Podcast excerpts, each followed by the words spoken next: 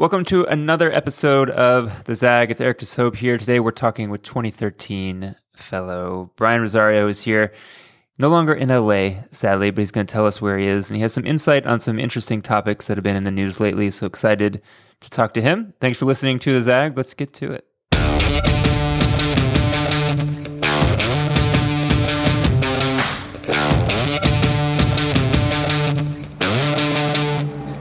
All right, Brian, good to have you on. You know, listen, we just wrapped the uh, application window. What do you remember about applying to NLC in 2013? Well, I'll tell you, it, it was it was part exciting, but also nerve wracking. I mean, I just finished 12 years of coaching college basketball. Met Jaya at an event uh, when I was a government affairs director for the uh, Torrance Chamber of Commerce. And I'll tell you, it, you know, going through the actual application and answering some of those questions and throwing, you know, who you are out there. I mean, it, it was it was challenging, but I tell you, very rewarding. I, I wouldn't have traded it for the world. well, I'm glad you mentioned college basketball coaching. So you are in what state right now? I'm in Arizona. And doing yeah. coaching right now, or what, what's your actual job these days? Yeah, so so the thing that pays the bills is actually uh, mission advancement officer for uh, Seton Catholic Preparatory, which is a Catholic school in Chandler, Arizona. However, um, I uh, obviously a little bit of a recovering college coach and getting my fix by being the head coach at uh, Chandler Gilbert Community College. Nice. And so, Chandler, so, have you guys started yeah. the season yet, or it's coming up soon? What's that? Have you guys started the season yet, or it's coming up soon? It's coming up. We just started our first practice two days ago, so um, you know the team's working hard. I don't know how that'll translate into wins, but uh, for the for it being this early, I will take the uh, the work ethic. And then, what is your offensive philosophy, or like, what's your coaching niche? Who are you most comparable to? You know, uh, probably John Wooden in terms of, you know, obviously everyone is right from LA. Um, but but at the same time, I think I've molded my offensive philosophies with everyone I've studied, which is a lot of different coaches. I'm I I like to put people on their heels and just run. I mean, I'm a Magic Johnson fan, Showtime Lakers fan, so um, I like to get out there, but at the same time, it be very controlled so that you know you, you're not surprised by any defense. Mm-hmm. And when people come watch community college basketball for the first time and you get a chance to talk to them afterwards, what do you usually hear? Are they surprised at the level of talent or level of competition or the speed of the game? Like what usually stands out to them? Yeah, I, you know, it, it's, I talk about this often. You know, in, in California, we we're, we're very fortunate to have every level collegiately from high level division one on down to NAI division two and then junior college. Here in Arizona, they really only have two levels outside of the community college level. You have high level Division One, Pac-12, and then you have you know NAI Division Two, which is really kind of the lowest uh, level you can play. So a lot of these players think they can play D1, but obviously if they're not getting the calls, not getting the letters, then they resort to well, I'm a little better than NAI though. When in reality, you know, it, only 6.8% get to play at the next level out of all of those high school seniors playing basketball. And so, you know, it, it, it's a level that I think, you know, you talked about, is it eye opening? It is uh, in terms of the, the great coaching that we have in our conference, but at the same time, the, the ability to play at a high level, even when it's just community college. So I wanted to have you on because I miss having you in my life and talking to you, but also because there's a big college sports scandal that broke last week with uh, payments to players through shoe companies. And, and I was curious, like, what would be the progressive person's take on college athletics in terms of players getting paid, not getting paid? What's your stance on that? Yeah, I'm, uh, you know, now you're dating me a little bit. um, I am a Gen Xer, so there's a piece of me that I am proactive and progressive in the sense of, uh, you know, benefits to players, but then I'm also a traditionalist where, you know, this is, you know, money's been part of college athletics for a long time. Let's just get it out there.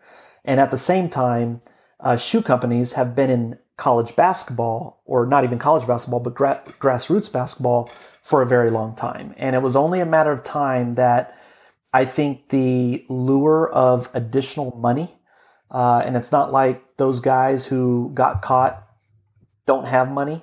And I think that's the problem with college athletics right now is that, you know, I, I remember my first job, I was living in a dorm, I was a restricted earnings coach making 16,000. I had to negotiate a meal plan just to have a meal once a day. And I worked myself up from low level D1 to high level NAI to obviously the Ivy League and WCC. So, you know, money to me was something that was always a byproduct and it was about being able to coach a game for your career. Nowadays, it's all about the coin, you know, and, and trying to get easy money. And I think that's what you kind of heard heard this week with you know, having hands out. And it's unfortunate that I think it was something that was a little bit stumbled upon um, because the guy who actually broke broke it for the the FBI was someone who was uh, caught with his own um, kind of money situations with his with his company. So, so it, when you have interacted with players over the years, do they feel exploited? Do they feel undervalued? What's the common sentiment? Yeah, they they do. Um, I you know obviously we know what's in the news right now in terms of you know how loose Trump's lips are and and just the divisiveness uh, within our country. Um, just recently, I heard from a former player who uh, we recruited out of St. Louis to a small college in Southeast Kentucky, and you know it it it uh, broke my heart when I heard her say you know, there was racial uh, tension towards me and while I was there. And this was 2004, 2005.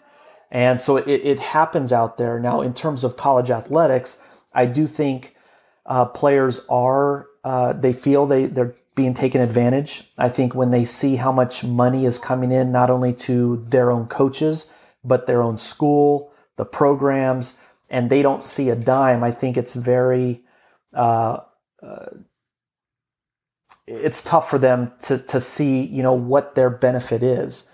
Uh, I think it's sometimes clouded. Obviously, an education is something that you really can't put a dollar figure. You could put a dollar figure in terms of how much tuition and room and board is, but you don't. You can't put a dollar figure on what that degree means throughout a lifetime, and and that's what's difficult with college athletics right now. So, in terms of solving the problem that's present in the system now, is it a case where it makes more sense to spin off college football, college basketball, and just make it an actual league and just sort of end amateurism for uh, those two sports or sports that maybe hit a certain financial threshold? Do you think that would work? You know, I, I don't. I, I don't think, I think once you start separating yourself, and, and I know football has kind of taken lead in terms of this, you know, power five and versus everyone else, you know, bowls versus um, uh, the championship series. You know, I think once you leave that, you lose college athletics. You, lose being a student athlete. I, I think if they're smart, and I've talked to a few people, I would love to I know we have a lot of bright NLCers out there and, and some of those who are lawyers. I would love to work with a few of them. I think I think the the way you can be progressive in terms of being on the side of players is set up something kind of like a, a an RIA a uh, IRA or something where you know it's an investment into them. They might not get it right away, and it might be something that they have to wait a while and, and get a degree to get the benefit. But I think in terms of medical, in terms of the investment that coaches and programs are putting into these players, I think if they were to come up with a program where they can invest some money, it's their money that they're investing, it grows over time, and then at some point after they earn a degree, they can move it to their own IRA or they can they can cash out, but it's something that is more long term and teaches teaches the the money and investment side of, you know, to be quite honest, they don't teach in school. Yeah. You know, but it's an investment in those players long term. I like that. And with your own team and the season coming up, have you, with your team, talked about what you guys will do for the national anthem? Uh, those kind of protests, has that come up at all? Ah, you know that that that's a tough one. Um, we have a few players who have voiced their opinions opinions on uh, what they would like to do. Uh, we've we've talked as a program, or the furthest that we've talked as a program is really uh, what what is the argument right now? Um, is it the flag? Is it the military? Or is it all the other things that are happening right now? Is it what some perceive as the flag to represent versus other ways? So we're, we as women's basketball, we're a little delayed, I think, as opposed to the professional side, especially college. Um, it wasn't that long ago, I'm sure you remember, where a lot of teams weren't out there for for the anthem. That was when you went back into the back into the tunnel to do your matchups and and your last kind of thing before you run out. So I think it, collegiately for basketball, anyways, it, it's a conversation that needs to be needs to be spoken about. Yeah. When we come back, I want to ask Brian about uh, one of his new coaching duties, which is being a dad, and also talking about living life in a not blue state of Arizona. You're listening to the Zag. We'll be right back.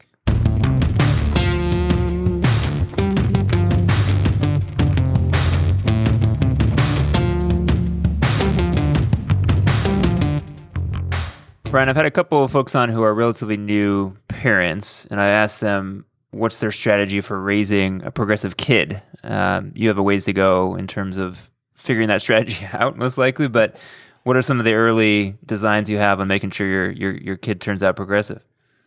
Well, to be quite honest, it's just the exposure of what my wife and I are doing and, and kind of the, the life that we live, but also the lives that we're coming from, meaning you know the, the life through our parents and i think the more we can expose uh, luciano to uh, the the the civil uh, unrest but also the social conversations that that are obvious that we care about and obviously that are happening uh, if we can expose them in the right way and have those conversations uh, when he's able to um, and, and then he, and get it and back it up with what he's actually viewing us doing and fighting for. I think that's kind of the way to to go about it. Um, but again, uh, this is our first, so so we are also learning how to be parents for the first time, and and you know what what Luciano's observing, and and you know what we can do to help facilitate that conversation. Yeah. And then, do you feel like you'll stay in, in Arizona for a while? Would that make it harder to raise a progressive kid if you were there, say, through kindergarten, middle school, high school? Yeah, um, you know, it, it, it's.